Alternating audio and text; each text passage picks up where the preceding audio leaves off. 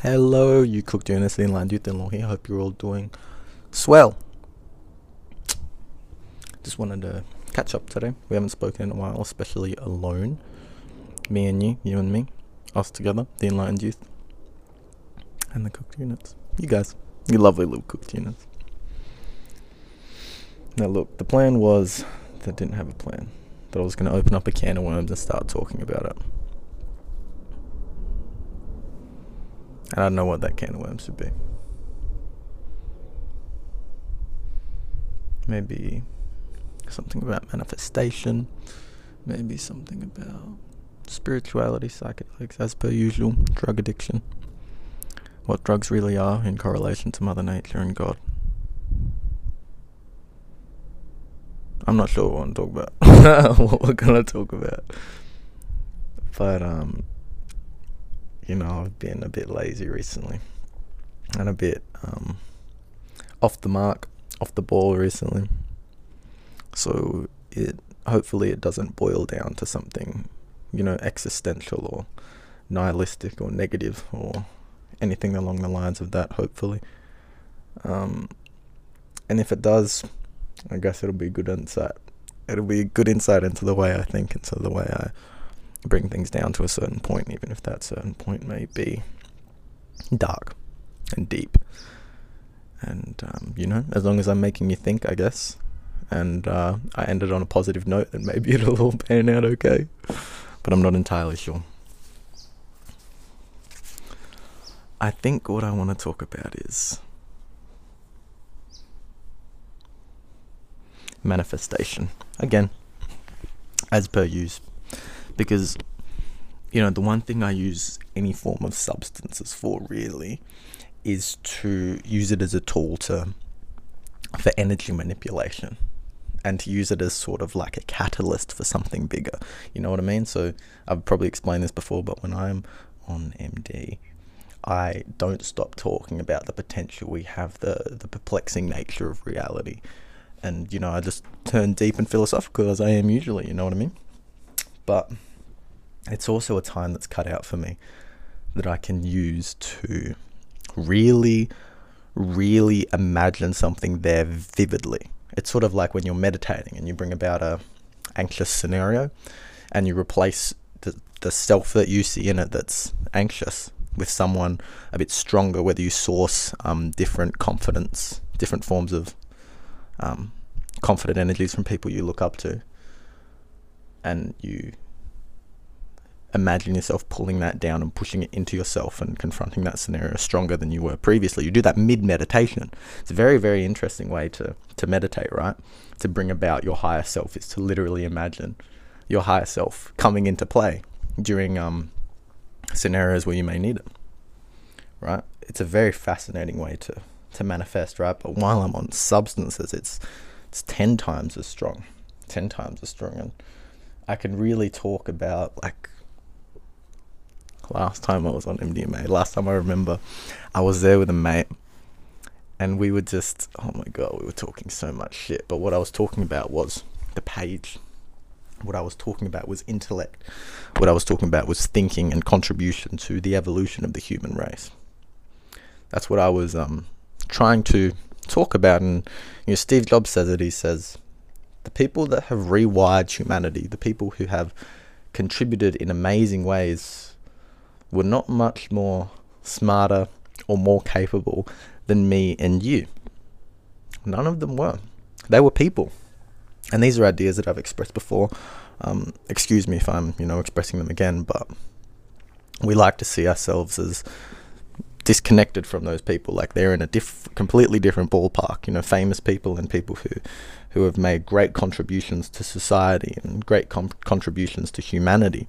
We like to see it as you know, that's we're disengaged from that. No way, is this here just living my normal life. There's nothing special about me, and it's very easy to think that.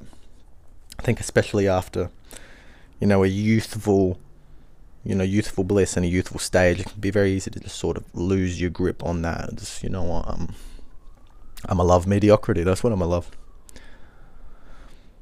Scary, scary shit.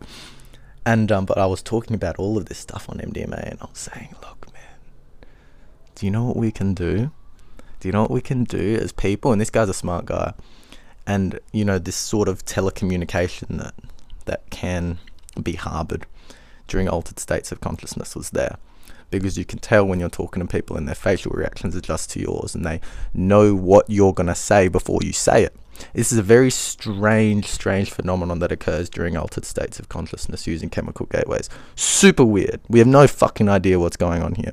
But I could tell with my mate, he knew what I was talking about before the words truly left my mouth, before I gave him the whole, whole idea encapsulated. He got it. He got it. And I was saying, like, you know, with this podcast and with these pages, like you can really contribute and make something phenomenal.